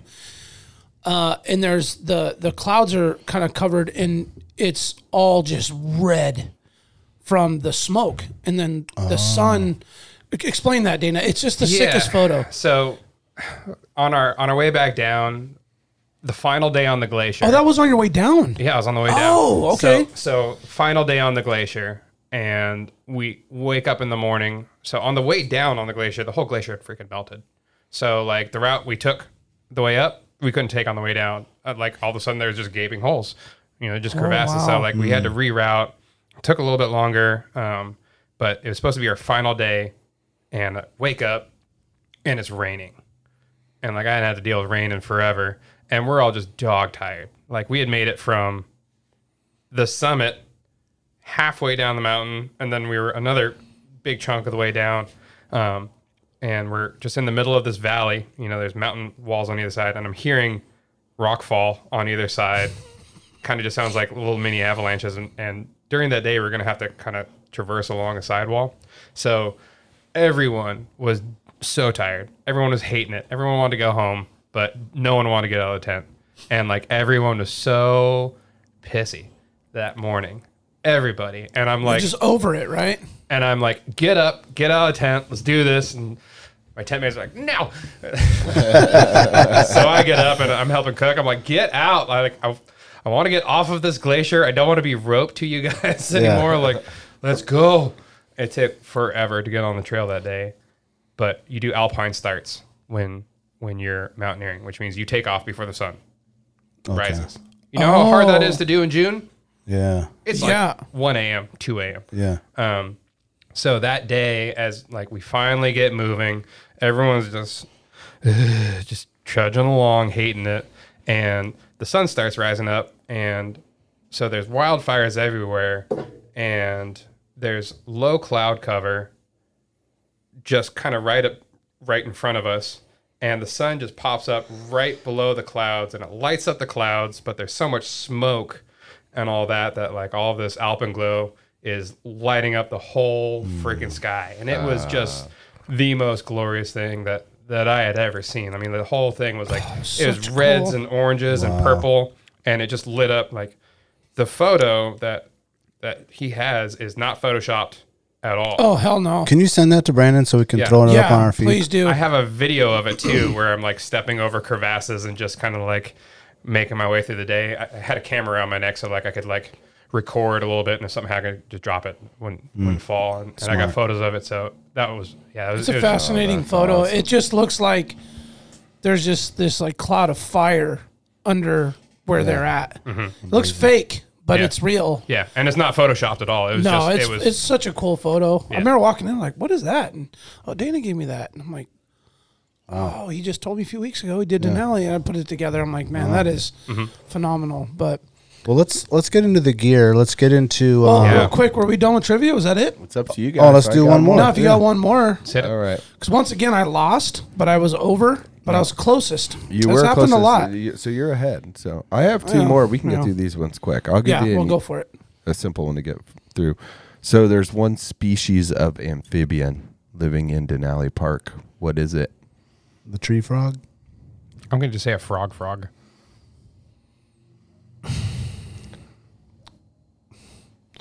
Uh, Don't No, say a frog. Wood, wood frog. Yeah, I mean, what else a do we wood have frog, I wanna say, for not tree frog, wood amphibian in frog. Alaska? I, we don't have lizards. We don't have snakes. The glacier snakes. the glacier. Yeah, yeah. So Daniel's right. It's the wood frog. So All right. Oh, nice. wow. this is that cool creature that during the winter, pretty the, sick, though. the wood frog freezes itself into a cryogenic state where its heart stops beating and lungs stop pumping. But in the spring, it thaws out. Yep. What we used to catch them as what an kids. amazing Me and my creature. brother Yeah, used to go frogging cool. all the time, catching them. Wow. Yeah. All right, one more Denali question, then we're done. Um, Okay. How many total square miles does Denali Park cover? Two million. I'm gonna say Denali Park. Square miles. square miles. Okay, that's What do you got, Dana? Square miles. I want to say that I heard it was like forty thousand acres, but I feel like that's an under underestimate. I'm gonna do twenty thousand square miles hmm. For no reason at all. And you said how many? I, I went over. it. Can I change my answer? Sure, go ahead. No, no, seriously, because I, I mean, if you say forty thousand square acres, I don't even know what that calculates out to. I tried to do some math. but I'm- Square miles. There's no way. I'm gonna say Math 100 and, 160,000. Uh, two hundred twenty-five thousand. Square miles. Did I? Wait. Yeah, sure. Okay. Okay. Sure. Okay. Sure. Well, I mean, this everyone just goes went hand in- way over. This goes hand in hand with That's our all of Alaska amazing knowledge of Alaskan or miles. history. what a square mile is. Da- Dana doubled it, so it's ah. nine thousand four hundred and forty-six, or six million acres. Okay. So I think the okay. acre- Oh. Acre square miles threw me mm-hmm. off. yeah. So yeah, Yeah, oh, didn't, didn't oh, carry you the say two. square miles. I didn't carry the two. square, and square distracted. mile. Oh, yeah, yeah. you know. Oh. yeah. Yeah, well, if you know, I would have thought about that. Yeah, I don't. That was it. Don't act That like you was didn't it. understand the question. Get out of here. I was thinking metric. I was- I, I never. I thought you. I thought you were saying square meters. I thought this was Europe, bro. all right, that's the questionnaire. That's the Right trivia on, guy's man. bad. That's the trivia. Yeah. Well, all once you guys did good. you know? I think it's actually it's actually really better that we just botch the fuck out of these things because man, we're you know I, I don't know who does know the answers to any of this shit. Like I don't know Dave you Moore. li- That's who. Yeah, Dave Moore. with the yeah. comb over. Yeah, Dave Moore knows. 1903, baby. 1903. Guaranteed. I read about it once. Okay, 100 pounds in the backpack. Walk us through from the bottom to the top. First of all, f- the first question I want to know is what sleeping bag do you got? Um. So I have a second question follow up. Okay. Go ahead. So I have a North Face sleeping bag, 15 below. Um, it, I did bring a silk liner in there too, and then two sleeping pads. So one just normal blue foam roll up one, and then a um, a double layer thermarest that I still use to this day. Nice. I actually Nice. use both of those still to this day. Um, What's the R rating on that? It's got to be four, no? cold. It, it, oh, oh, trivia guy. Yeah, what's R rating on that there, Dana? So I, I did pick the one that was like double thick and it had like a little separation wall in between the in between it to help with it. But um, so if you're staying warm camping in the winter, you need to insulate yourself from the ground. Yep. Period. They suck it right out of you. So having two sleeping bags helped with that a lot. Um, I keep on hearing different ways about doing it. I did the blue sleeping bag or the blue sleeping pad on the bottom and then my sleeping pad on top. A lot of people said to do it the other way so that you never end up risking popping your sleeping pad, which could be catastrophic on Denali. Oh, yeah. Oh yeah. Um, luckily, it didn't happen. Better have some tenacious tape handy just in case, huh? Yeah. So, and then as far as staying warm goes at night, because I did only have a 15 blow sleeping bag, um, what we did every night was we boiled water because you have to, sorry, boiled snow to mm. make water. Um, so everyone filled up an Nalgene full of hot water, pretty much boiling hot water, or two. And what we do is I would take one of those, and we have a little insulated Nalgene um, Like a sleeve. yeah. Mm. I would take one and throw it just in the foot of my sleeping bag while we're finishing up dinner or whatever else. And then if I had another one available that night, I would put it like between my legs. So the heat would just kind of residually come out from all that hot water and keep my feet warm at night. Um, you're going to need the water any which way at some point. You can't drink it for that night because it's so hot. Yeah. Um, so did that to help, and then, I mean, we got down jackets and down snow pants and stuff like that. So if it did get a little extra chilly, um, throw those over the sleeping bag um, as well. But for the most part, I slept just in a long sleeve and and um, like my liner pants every night, and stayed as as warm as you could expect. Um, Yeah. at, at no point did I feel like I was going to freeze to death. Very few times while I was on the glacier was I like, oh, this is nice. Yeah. I'm so cozy. yeah. Yeah. So so sleeping is is obviously you got to take that very seriously. Um, you can buy the eight thousand dollar two degree bag or you know two hundred below bag or whatever. Um, in the grand scheme of things, like just using your brain and planning ahead, eating enough calories to stay warm through the night makes a big difference. Going pee before you go to bed, your body doesn't have to heat that liquid Yep. all night long. There's also no place to, I mean, you, you don't want to get up to go pee in the middle of the night. It's cold.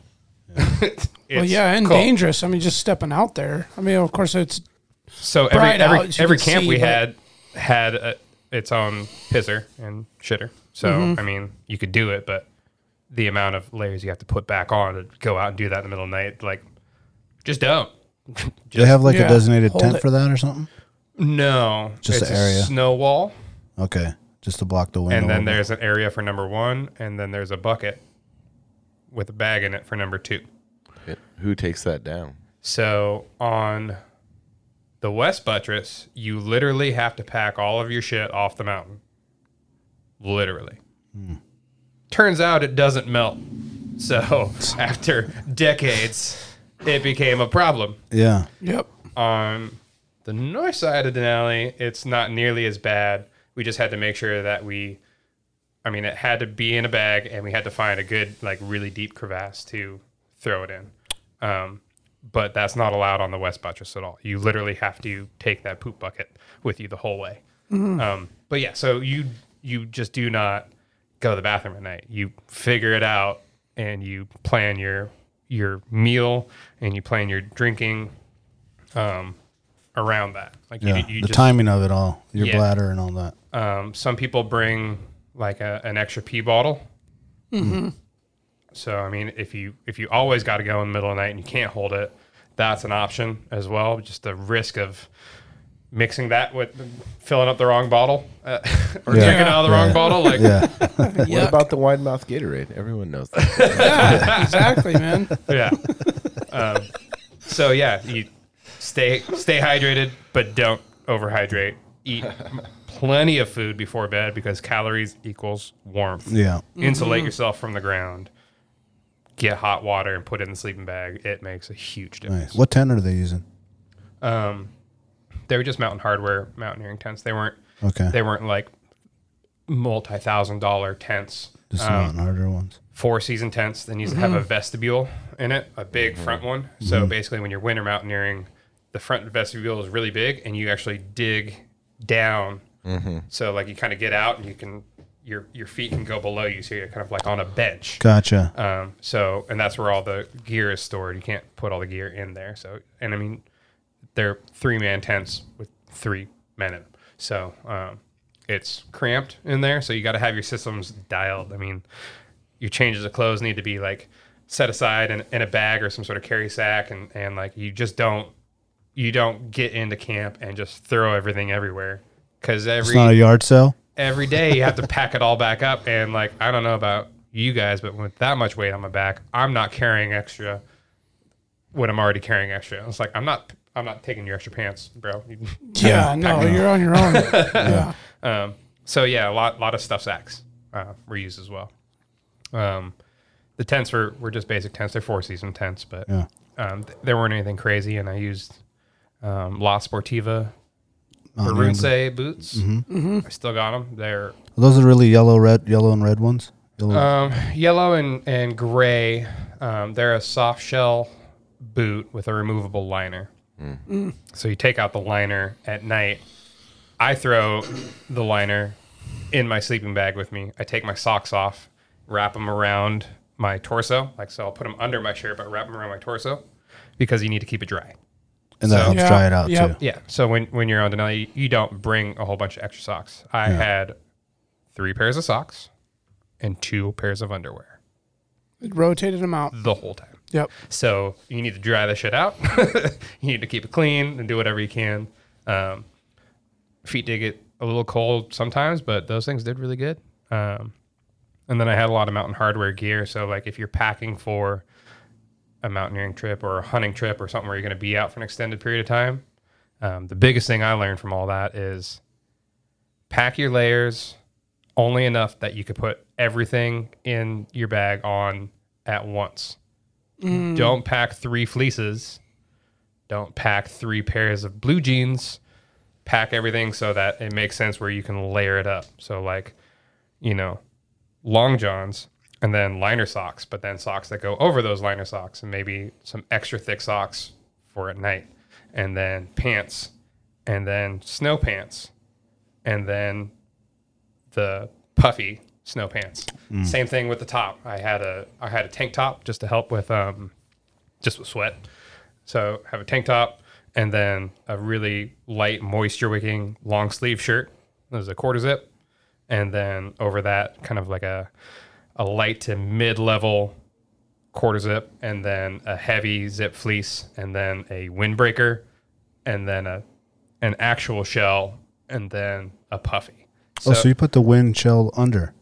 Yeah. So mm-hmm. like when when you're up there, basically the idea is when you stop to take a break, you throw the puffy on over everything else because you, you don't want to take off a bunch of layers to put on the puffy and then take it back ah. off. Mm-hmm. So, You so the- lose all your heat yeah. So the mm-hmm. the puffy is is the is the thing that goes on over everything. and insulates you to keep you warm in that Yeah. moment. If I'm going to just hang out or watch a hockey game or something, I would put a puffy on under a shell. But in, in that situation, it goes on last. Got it. Interesting. What's the puffy you got?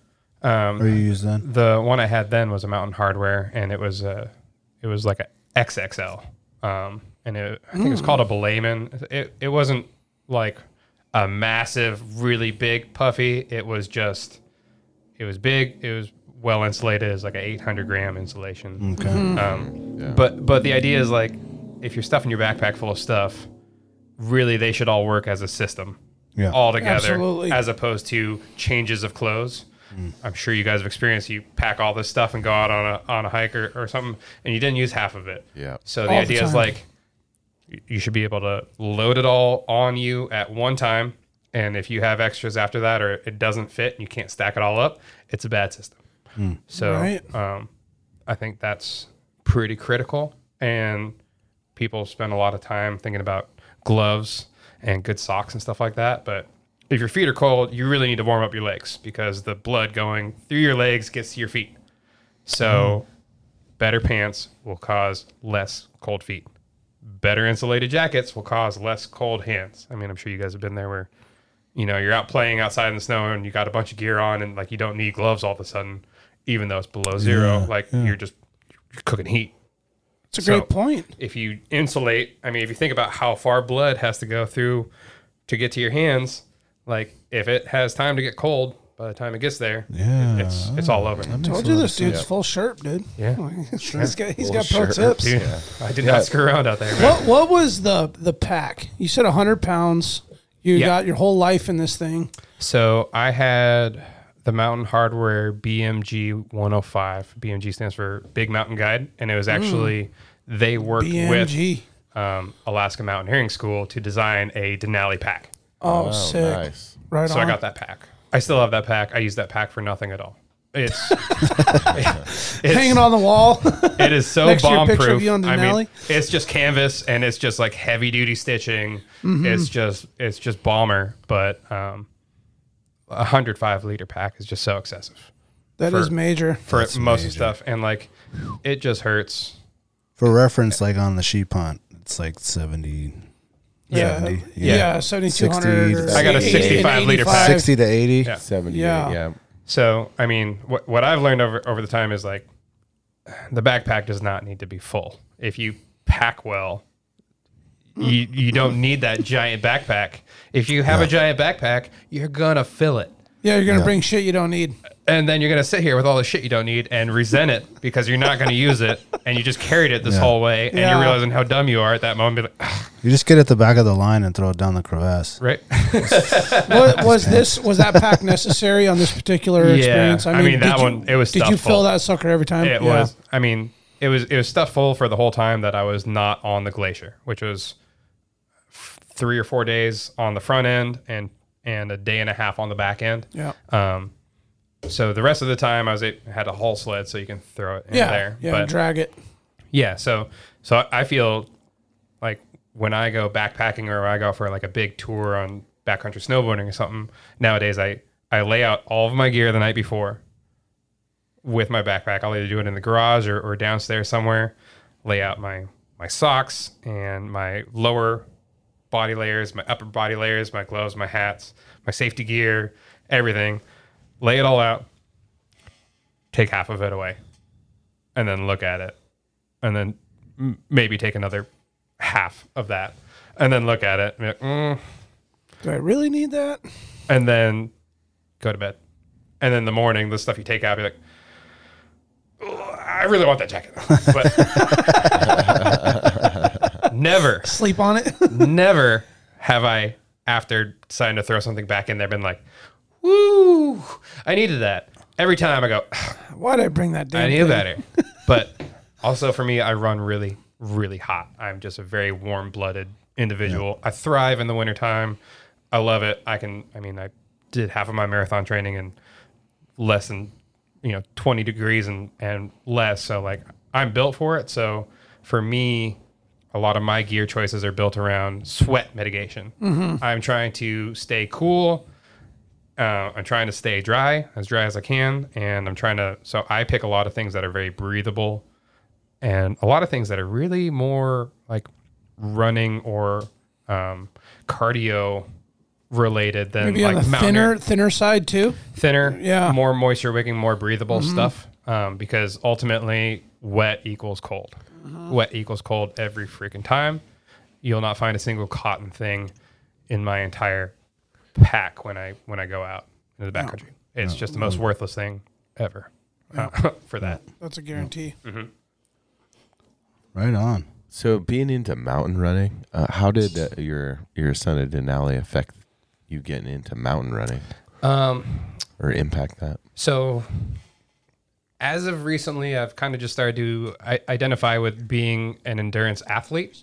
Um, I've done done one marathon. I'm training for another marathon. Um, I've done the Lost Lake run before, and a lot of it was just going up to the mountains for exercise.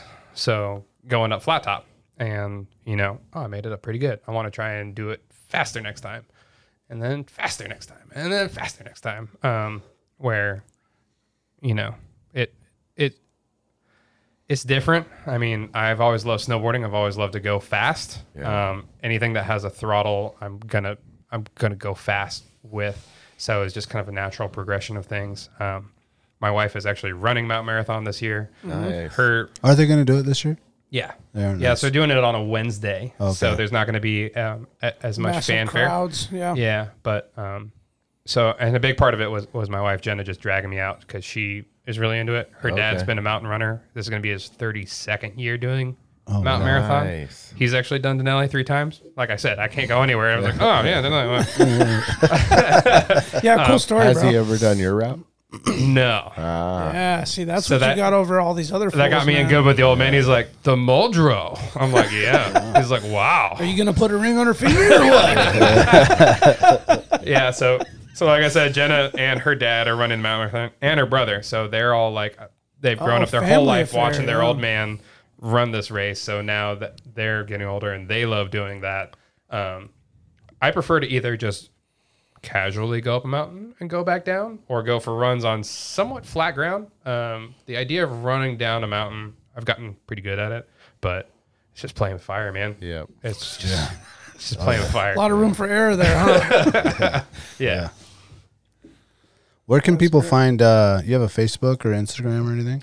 I have a Facebook that I don't get on a whole lot as much as I used to, but I do have a really good photo album, like 90, 90 photos from the Denali trip. Oh, okay. Where, That's public, so you can Oh, see that on my. Facebook Okay, cool. page. Um, I never got on Instagram. I never got on any other ones. I, I think once Instagram came out, I got on that for a little bit. I'm like, okay, and then all of a sudden another one came out. Another one came out. I'm like, you know what? Just- I'm going back to Can you keep up MySpace. with this? I tried to find my old MySpace profile and it's all like completely gone. I was like, man, I would love to see how bad that was. So is the Instagram Dana Wright? I deleted it. You deleted it. Yeah. Oh, I, I- mean the Facebook. Yeah, uh, Dana. I think it's Dana K. Wright. Dana K. Wright, W R I G H T. Yes, sir. Okay, if people want to go on there and find the find the pictures, Yeah, he does have a really cool page and, and a lot of his hikes and, and Jenna and the dogs and you Mm-hmm. guys doing your adventures. Yeah, we're we're Yeah. Mm-hmm. all over Alaska all the time. We're picking off mountains all summer long, all Yeah. winter long. You guys We're do really traveling- cool trips, man. Yeah, we travel Yeah. all over the place. I mean, got no kids, got three dogs and a camper, so we get after it. Uh, Yep. So that's always fun. I I am uh, pretty lucky, pretty lucky to live up here, and I thrive in Alaska.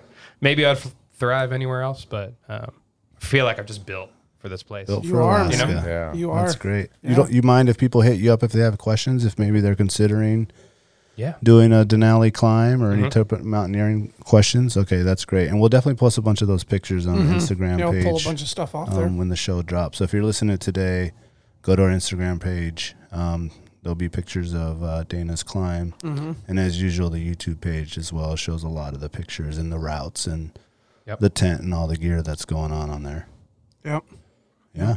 I know I'm going to hit you up about that Grace Ridge climb because I want to go do that. And go hike out Oh there man, Grace Ridge Homer. is so cool. Where's that one at? It's across the bay from Homer, and like you're, it's just this yeah. ridge hike. You just go from one side to the other, and you're looking over like Tutka Bay and Sadie Cove, or maybe that's not right, but it's in between two bays, and you're just mm-hmm. going up this like ridge that goes between them, and you're just looking out at mountains and ocean, and it is just.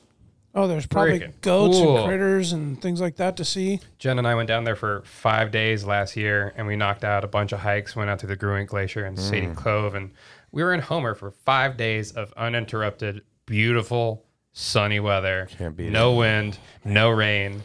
I don't know what the heck happened, but it's pretty much never going to happen again. So we've already just like written that one off. Yep. But um, Yep. One and done. Grace Ridge actually has a race. Oh, really? Yeah, and Jenna was trying to get me to do that, but it's like a week before the marathon. Okay. and I run, I'm like, no.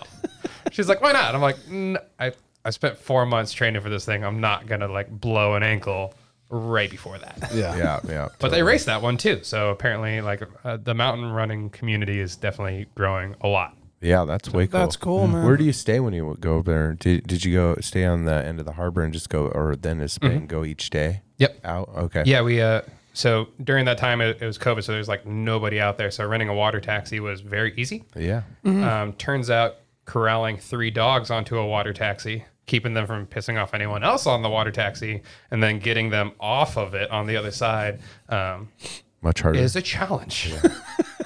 I did it twice in a row. You guys take those dogs everywhere. Yeah, yeah. I mean, they they're- gotta go. They're gonna go I wherever mean, we're gonna go, yeah. and like That's if it's amazing. if they got to hang out for the day while we're out doing something because they can't come hang, they're cool because we exercise them so much that they Yeah. don't really have a whole lot of time to be uh, neurotic or, or or a pain in the butt. So, And Yeah. hopefully they bark at black bears. They- man, my dogs. I, I was going to tell you, my dogs do not. Oh, they do? They do not. All three of them will be running or biking or something like that, and they'll just like run right by a moose. Look over, hey moose, and just keep on going, and then we'll come face to face with it. Like they won't even, they won't even like stop. Their their, their ears won't perk up. They're just like, oh, it's just a big dog, and they'll keep on going. So no, they're wildly unhelpful on that. So, I, I would have So been in the on same position that you would have been. in. too. Yeah, actually. They might have just ran up and sniffed its butt just Right. to check it out. well, that would have actually been pretty helpful. Give you a chance to back up out of there. Yeah. Right? Well, uh, Dana, thanks for sharing your amazing story and your awesome, man, deeply rooted Alaskan family. Yeah. right. That's just amazing. That's a great story, Man. great experience. the whole thing fell into my lap. Um, so I don't want people to think that I'm some sort of guy that set out to do this his whole life. Is just like an opportunity like that shows up, and you can either go for it or not. Yeah. Well, timing Glad I did it. Timing is, you know, it's such a cliche, but it's everything. I mean, it was meant to happen for you in that moment, Mm-hmm. and you went after it, and now you have a life experience to share with all of us that most of us won't do, and and the story is amazing, and it's Yeah, thank it's a one of a kind because everybody has their different experience. Mhm. You know, I agree. so yeah. It, it was revitali- beautiful, man.